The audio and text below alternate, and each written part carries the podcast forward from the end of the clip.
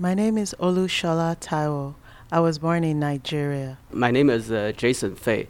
I was born. Uh, I was born in China, and uh, I immigrated to Canada last year. My name is Josefina Aguilar, and I born in Mexico, in Mexico, Merida, Yucatan, one of the south last states in, in Mexico. Uh, hi, my name is Sarah Al Anisi.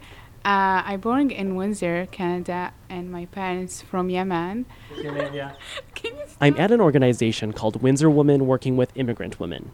It's a settlement agency funded by the Canadian government that helps immigrants and refugees by providing basic English language training, employment counseling, and mental health consultation. Executive Director Sudeep Menhas says bringing people together from all over the world is one of the strengths of the Canadian immigration system. Most of them are probably talking about okay, how are your kids doing in school? If you have a young child, baby, how are you looking after that baby?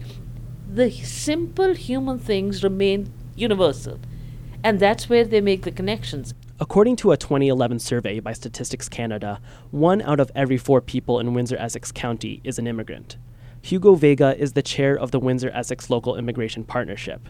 That's a federally funded planning body that coordinates settlement services on a local level.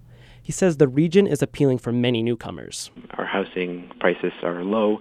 Uh, cost of living is pretty low. Our proximity to the U.S. is a big draw because there's a big market for jobs in the U.S. Vega says over the last decade, about 1,300 new immigrants have come to Windsor Essex every year. That doesn't include migrant workers, international students, or refugee claimants. He says though most immigrants in Canada come from China and the Philippines, Windsor is unique for its large Middle Eastern community. Salah Al Ansi was born in Windsor but spent most of her life in Yemen with her sister Sarah.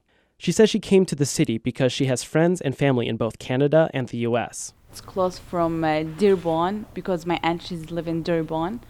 And I like Windsor, it's small, it's safe for two girls by themselves. The Al Ansi sisters say in a few years they hope to bring the rest of their family to Windsor. Under Canadian law, citizens can sponsor certain relatives to immigrate to the country. This can lead to a phenomenon known as chain immigration, where a single person may be responsible for bringing many people over.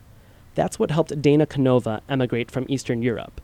She says when her English gets better, she hopes to establish her own tax service company. I have more than 30 years experience in Bulgaria because I had my own accounting company. Though many immigrants and refugees come to Windsor for a better life, it's not always easy. Shervin Milani has an Iranian pilot's license and engineering degrees, but he says skilled labor jobs were still hard to find. I worked in greenhouse for three months. I worked in greenhouse for three months. I was distributing uh, Windsor Star newspaper four o'clock in the morning. Milani now works at Windsor Women Working with Immigrant Women. He says if he had to do it all over again, he wouldn't have left Iran. The reality is for people like us coming to Canada, we are sacrificing ourselves for our children, for the next generation. Still, with thousands of new people coming every year and Canada's policies promoting multiculturalism and acceptance of refugees, immigration to Windsor isn't expected to slow down anytime soon. For WDET News, I'm Eli Newman.